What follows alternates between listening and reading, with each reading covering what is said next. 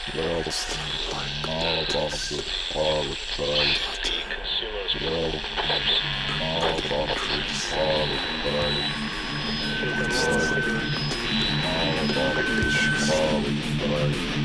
Hi everybody, welcome back to Mouth for the Far Side. This is Jared Corbett. So, thanks for the feedback on the last episode, by the way. In August this year, I was doing a residency um, in Bill Drummond's Curfew Tower. Now, I mentioned Bill Drummond and the KLF and John Higgs um, in the last episode, so this is going to carry on from this, and hopefully, this will flow. So, whatever you're doing, hopefully, if you're catching up with the last episode, these will flow into each other. I'm going to recount my diary from the August where I spent in the Curfew Tower, built by Francis Turnley in I think the 18th or 19th century, as a kind of like a kind of a, a tower to block block ruffians up in, um, and kind of became like a wee quirky residency in the centre of the town that was then owned by Bill Drummond. So I asked after coming up against walls of secretarial and admin and a bunch of different things, I just went straight to Bill Drummond and said, "Can I go?" He said, "Yep, where you go." So I went down, and this is my diary writings, which I had intended to write every day and write copiously, but obviously I don't think I did. But I wrote some cool stuff, and you can start to see in the second week my mental health starts to slip, and I'm basically just ranting at the phone, which is a strange, not even like angry rant. Just. I haven't read it much, but I'm not going to preempt anything. I'm just going to jump straight in, and then if there's anything I need to clarify at the end or whatever, we'll do that. So uh, we're going to go straight into my diary from August this year in Cushendall at the Curfew Tower. So uh, thanks for joining us. Sit down, have a beer, have a smoke. If you've had done a wakey bakey and you're in work, even better. You've got the headphones in. Just switch off, tune in, get into your flow. Here we go. 2nd of August 2021, 10 am. First day of the curfew tower. After all the stressing and packing, I got here about lunchtime yesterday with minimal bother, and honestly, I can't say it feels oppressive or spooky. Maybe a little, but any place is spooky with the right mindset.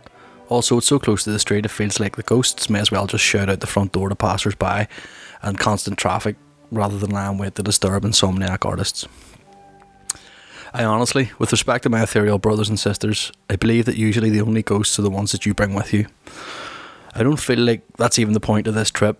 If there's any conjuring or manifestation done, it's going onto a fucking canvas. So I thought before I pop out for bacon and bread and a walk and a little explore, I'd mention the first two notable synchronicities of this trip. Regarding dreams and premonition, I'll get back to that in more detail. This whole trip appears to have been foreshadowed in a recurrent stress dream of mine, but I had a significant meeting in real life and then in my dream.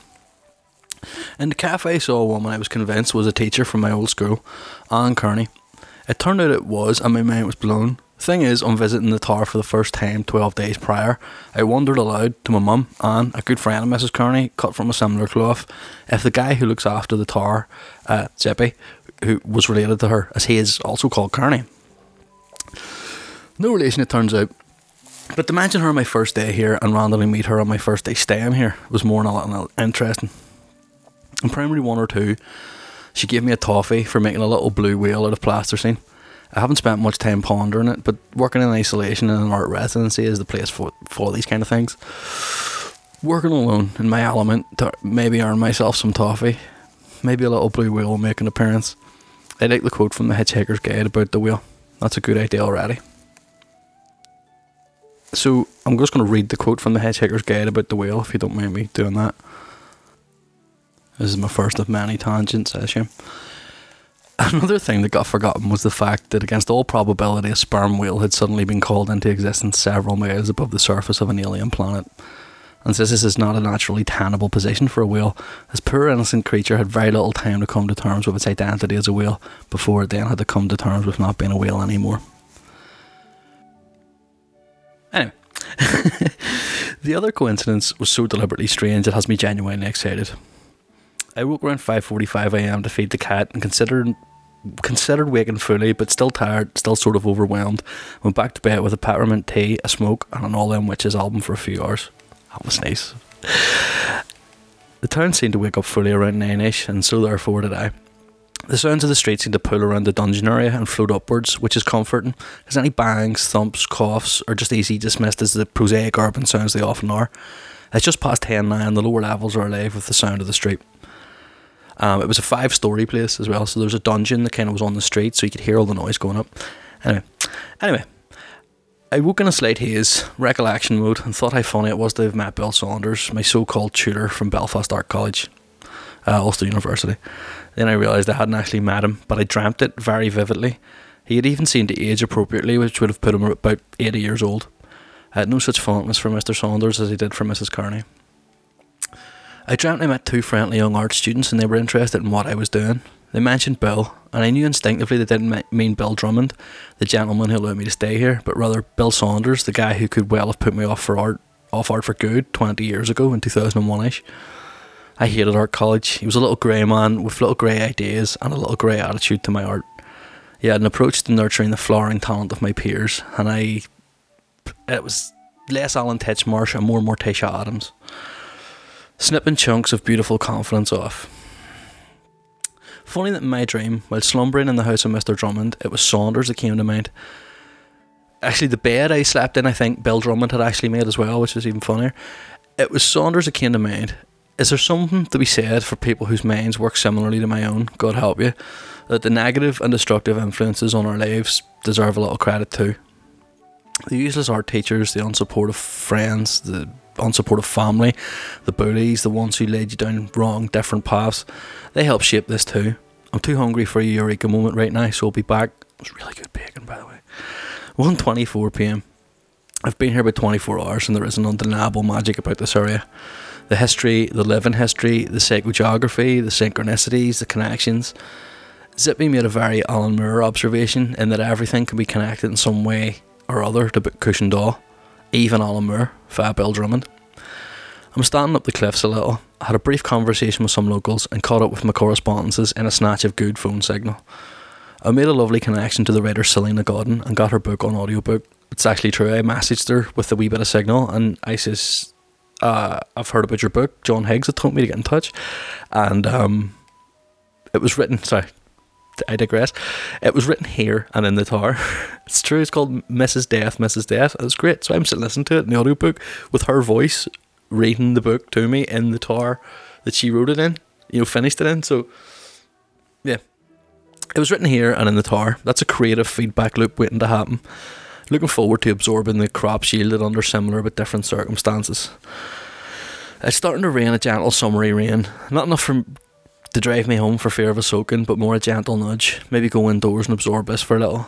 Three weeks is plenty of time. Already considering going the full month. I'll explain why the 27th is in my head. Any KLF or Robert Anton Wilson fan will tell you should at least do to the 23rd.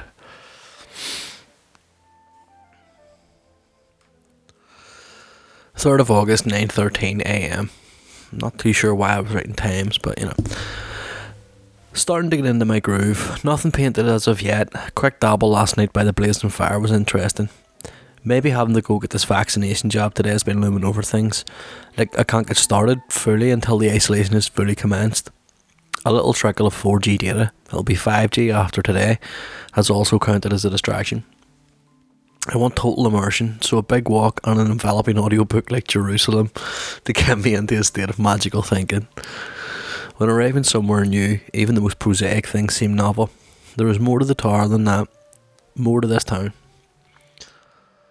Not the kind of intensity I expected from my first go at painting in the tower, but that in itself was pointing me a certain way. Had a few beers and a burger. The air definitely has me tired, and my appetite is great. Trying to toe the line between comfort and indulgence. I've set a few goals, small simple ones, while I'm here, Swim in the sea is one, write a lot, and get some cool stories out of people. There's a woman nearby who's a spoken word artist. Should maybe go meet her. Zippy mentioned the local historian, although one thing to be said for Ireland is a good conversationalist is usually both all the storyteller and historian you need. Uh huh, which proved to be quite true. This is very purely Ireland. So untouched and untainted by ugly flags and painted curbstones. The only mural I've seen is of the local hurling team. It's almost utopian in ways, old and quaint and separate from the intense madness. The Belfast air, thick with ghosts and blood, or the bitter little staunch villages clogged with a heavy, damp feeling of age old hatred and fear. It feels like the real Ireland in many ways, not the bitter sectarian Ireland. None of that palaver here. And Ireland truly is amazing when it's left to be by itself. Climate change aside, the Mediterranean style heat wave of July 2021 made me realise there are a few better places in the world when the weather is good. I hope when you visit, the weather will be clement. I'm going to walk and think a little more. Get my 5G upgrade and reality check. I mean, there's no greater pig behind the curtain at this country like going between Cushendall and Ballymena. Why anyone would want to live like that, bedecked in flags and soaked in crap beer with a big old twist of bitterness? To me, some of the magic here is the lack of any of that concrete ignorance, just letting the country breathe. 6th of August, 1.53 pm. Woke up this morning for the first time feeling like myself. That is, tired and a little grumpy. The first few days of this week were so jam packed with novelty and exploration, I think I ended up a little burnt out. I haven't updated this as often as I intended to for fear of leaking ideas. The ideas are there, they're just in a slightly different form. This place isn't full of demons and monsters. Ironically, those things come from comfort, safety. The danger of being alone in an old tower means I don't want to humour such thoughts. Being on edge with the pressure to create is a genuine, real creature to be feared. Were a ghost to introduce itself, I'd be inspired, excited, and a lot less lonely. Might make for good conversation. A stranger is a friend you haven't met yet, whatever plane of existence they may be on. Distractions, sporadic phone signal are almost a hindrance now. We'd love to ditch the phone for the rest of the trip in a way.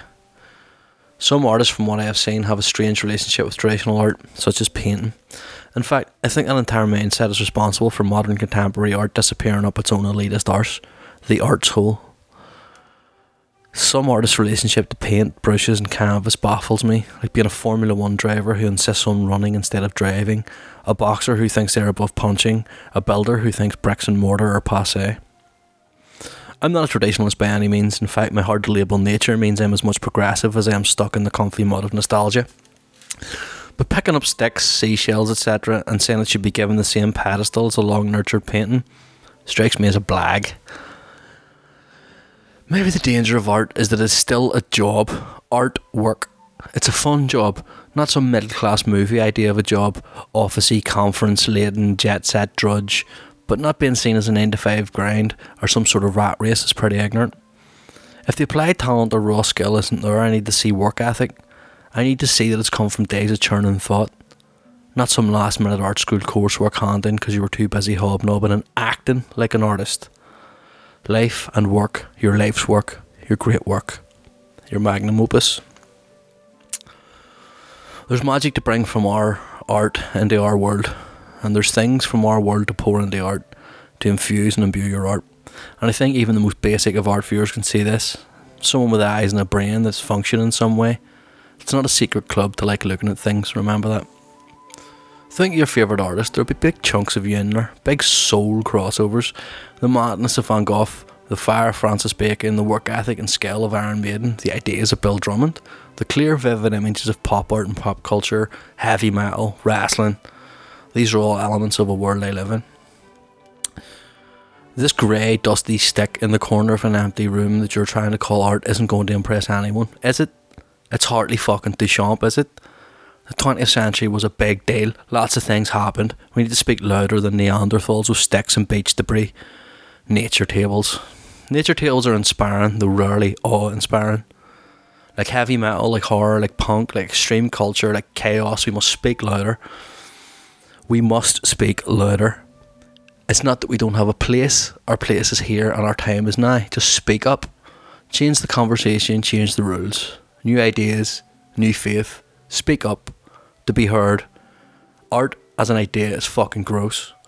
Nobody likes it or has had any time for it in their life. But they absorb movies and toys and music and games by the ton. And this is all applied art. But when they, the perceived masses, asterisk, a generalisation yes, but sometimes necessary, buy art for their walls, it's some IKEA decorative stuff. Which isn't bad if you get it from IKEA. If you get it from galleries and artists who can bullshit a good game, I maybe have a few bridges you might be interested in looking at. Uh, side note asterisk, they, as in the perceived artless masses, isn't just a straw man concept. The world is full of people who buy Adele and Ed, Ed Sheeran albums. Think of that as a low tide line or even a plimsoll line between the devil's advocate and the deep blue sea. Anyway, You know what I mean by art, don't you? The image of Tracey Emin's bed, or Damien Hirst's shark, or some vaguely headline grabbing piece in a big white or grey room in London, associated with some praise or whatever, something dull that makes everyone struggling to paint their first 10th or 100th portrait want to throw it in the fucking bin. And take a photo with the bin, fake your own death, reappear under a new persona as part of the London art Illuminati cognoscente, whatever the fuck sounds cool, and sell your photo of your bin, or even better, the actual bin in in a big white room or a big grey room in fucking London. It's always fucking London too. I'm not I'm not in London. I'm not from London. Most of us aren't. If you are, good fucking luck to you. Find a big white room or grey or black. You know the aesthetic to go for. You know it. Have a half attractive but vaguely genderless art student in shot too, looking completely ambivalent for perspective. Oh, I go to art college too. If you didn't, you're fucked. I wonder should I just segue into a wee story I wrote about my time in art college. If you're interested, I wrote a wee story about my time in art college, but it's not finished, so I might.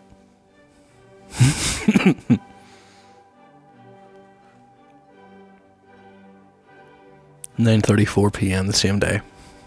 Your first weekend of a holiday is significant in some way. I'll maybe elaborate on later. In short, the day after I leave this tower, I will cry tears I never knew I could. I love it here. I love it here. 12th of August, 5:18 p.m. What began as a friendly pint with Tom, my friendly Westie neighbour, ended up multiple pints, shots, and I still woke up drunk. A lovely unplanned session and lots of crack. Crack is a hard word to define, but when you're having the crack, you know.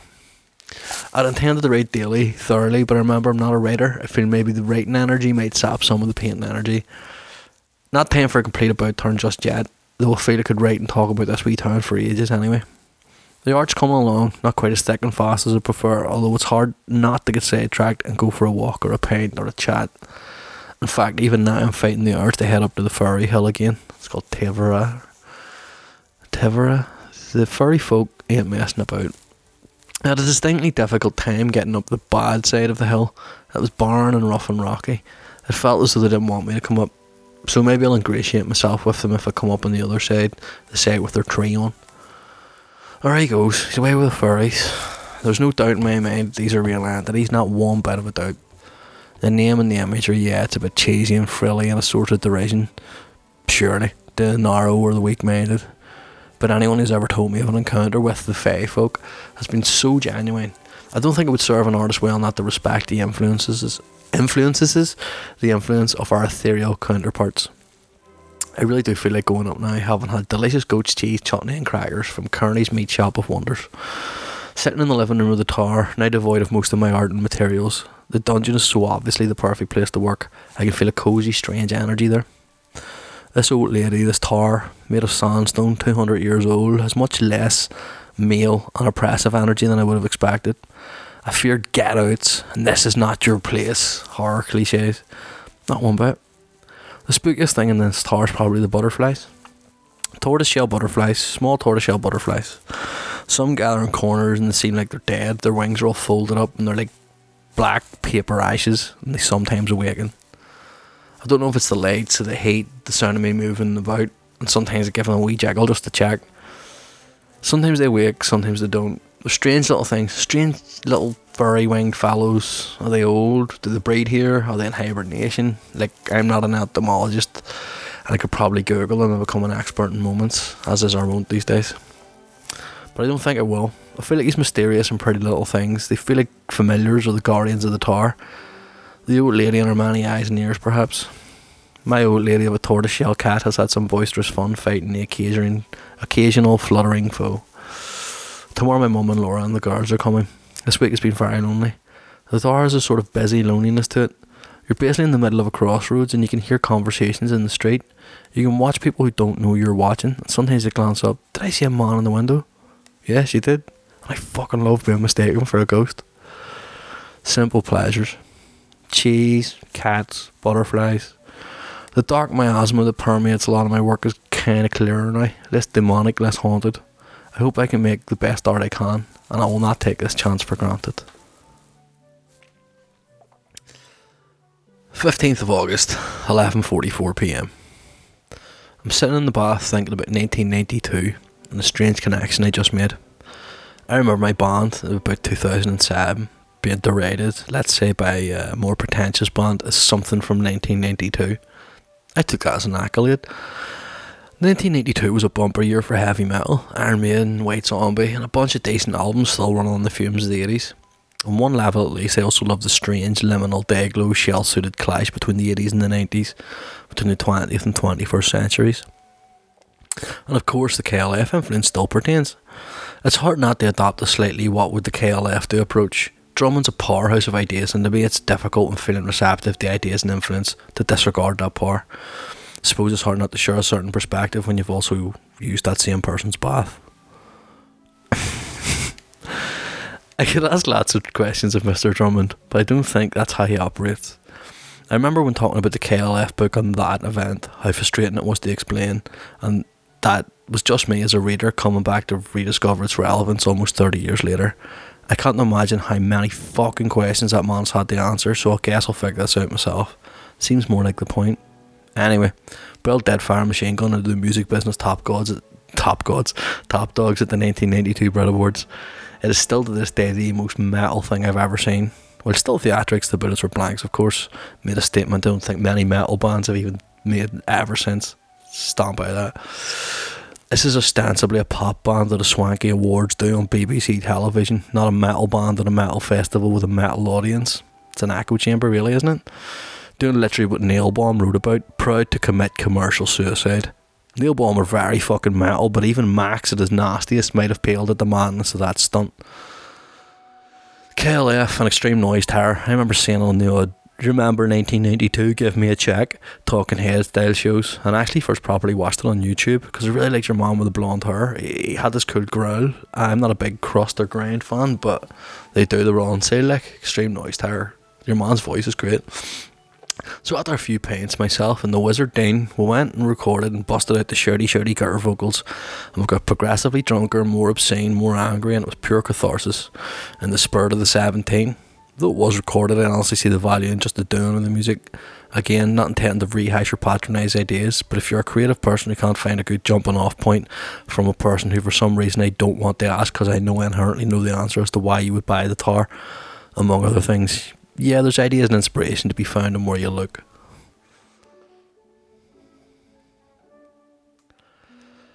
Sixteenth of August, twelve oh seven AM. I don't know why I must have stopped, must have fell asleep in the bath or something. Sort of drifted off into waffle there that I may correct later, or may not. One unpleasant side effect of the isolation in this tower is that the constant voices and noises from outside can sometimes make me a little distracted and anxious. But on the other hand, it's a fortified tower, so you know, six of one. I remember a saying relating to my enjoyment of walking graveyards. My dad would have said, "It's not the dead you have to watch out for."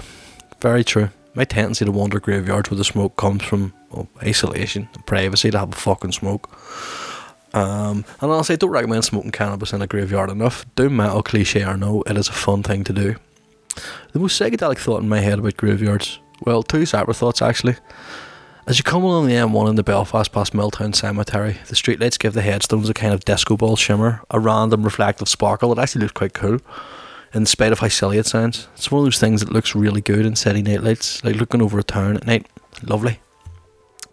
One vivid dream I remember as a kid, say I was about six or seven, was of walking a dark and dismal trip with a parent to or from a relative's house. Could have been my dad, could have been Paul Campbell. It had a distinctly Beachmount Falls Road vibe because one thing I clearly remember is looking through binoculars of a sort, maybe like Ecto Ghostbusters goggles that Ray has, or those weird 80s viewfinder things that Luke Skywalker has, or those LCD games that you held up to your eyes like binoculars. In fact, that's a close description of what I saw. Imagine like an LCD wire frame graveyard, 80s graphics, imagined by a dreaming child practical effects, man, like a cross between the wireframe buildings in Escape from New York and like Beetlejuice colours. The dreams of a child Maine recently kickstarted into overdrive by Saturday cartoons and video shops with those luscious multicoloured covers. Every cartoon rant and watched, even some of the girly ones, like Jem and She-Ra. They were pretty cool. Same as April O'Neil or Janine when she put the pro, pro.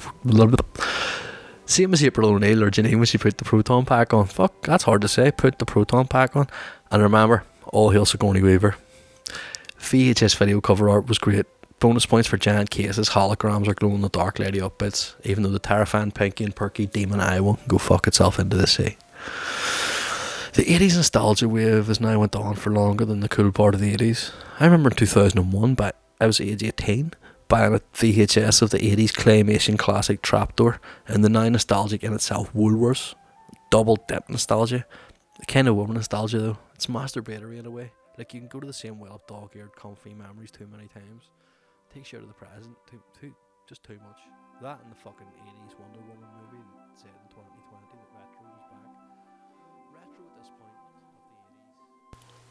the 80s. So, as you can tell by the fade out there, I clearly started to lose the plot. Um, I think about the, the first few entries there were quite interesting and quite sort of matter of fact. And then sort of I started to get into this real good zone with my art and with my thinking. But then I think towards the end, as you noticed there, I just was waffling. Just um, I was kind of like following trains of thought, and I think maybe that's sort of a bit too much sort of freedom mentally, which is a weird way to say it, but almost like my mind was just rambling and I had no one, no distractions at all at that point. point, and yeah, I don't even know what I was going on about there. I just, I think I was just tired and I don't know.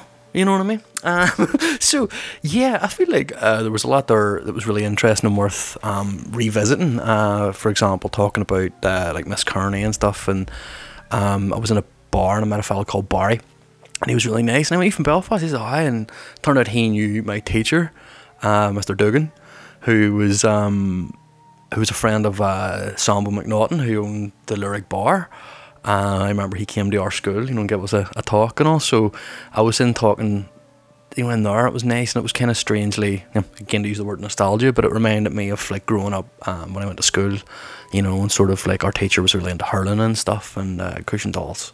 For people from Belfast, Cushendall is definitely a bit of a like like a fantasy dream world, as I said about the whole pure Ireland thing. It's got um, none of the kind of angriness well, maybe it does a bit. Maybe it does. It's sort of some of the people are a bit staunch and a bit backward. Um, I, I couldn't understand that really. I mean, there, there's a lot of people up there just get on with their lives, but I remember meeting a guy who was really like bitter and sectarian, and I thought, mate, what's the point? You're you've won. You're living in Cushendall, mate. You're a winner. And then when I mentioned um, about this person to a number of people, everyone went, oh, he's the biggest dickhead in Cushendall. So shout out to the biggest dickhead in Cushendall. You know who you are. Um, also one of the nicest people in Cushendall was Mr. Zippy Zippy Kearney. He he was he's the guy who used the key holder and he's a lovely fella. Really, really nice guy. Kind of reminded me of like um like a big cousin or like you know like like one of your mates who would be always recommending you like good computer games.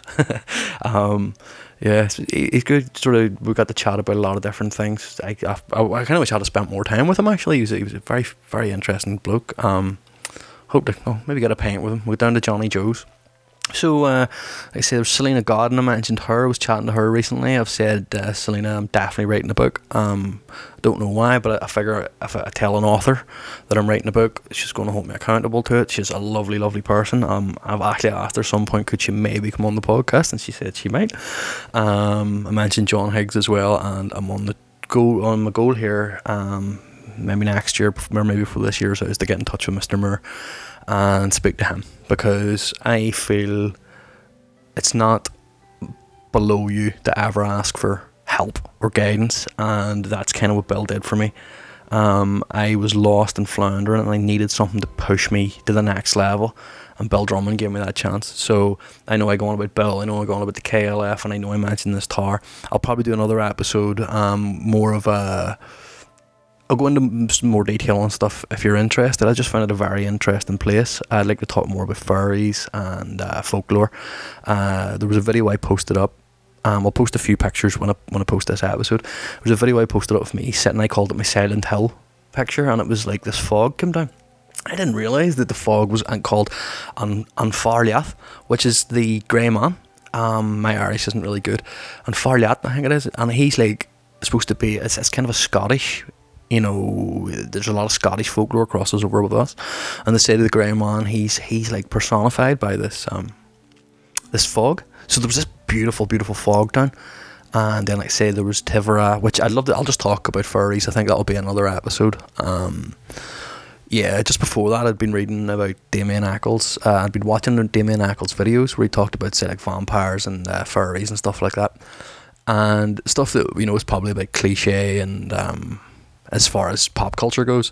But um, Echols kind of explained furries as kind of like they're just like us on a, they're on a different plane of existence. They're on a, I think I said the word ethereal, um, and it sort of does it goes up, and they're kind of our neighbors on this kind of astral plane, this ethereal plane. So yeah, I mean that's it's as simple as that. I, just, I you know I, I don't want to turn around and go I believe in furries because as soon as you say you believe in furries, there's a saying he's away with the furries. But I um yeah I believe in a lot of stuff, and I it's one of the exciting things as an artist is almost like I said what we can take from the world and put into our art, and what we can put into our art, or what we can take from our art and bring into the world. So as rambling as that was, I'm quite proud of some of the stuff I said. Um, it was quite well written in places. Uh, pat in the back, Mr. Torbert. Thank you. Thanks, Jared. No problem, Jared. Good lad. Um, I hope you enjoyed episode zero one. So this is us. Uh, this is the uh, Mouth of the Far Side proper. Next episode, give me feedback. I've got a few ideas for the next episode.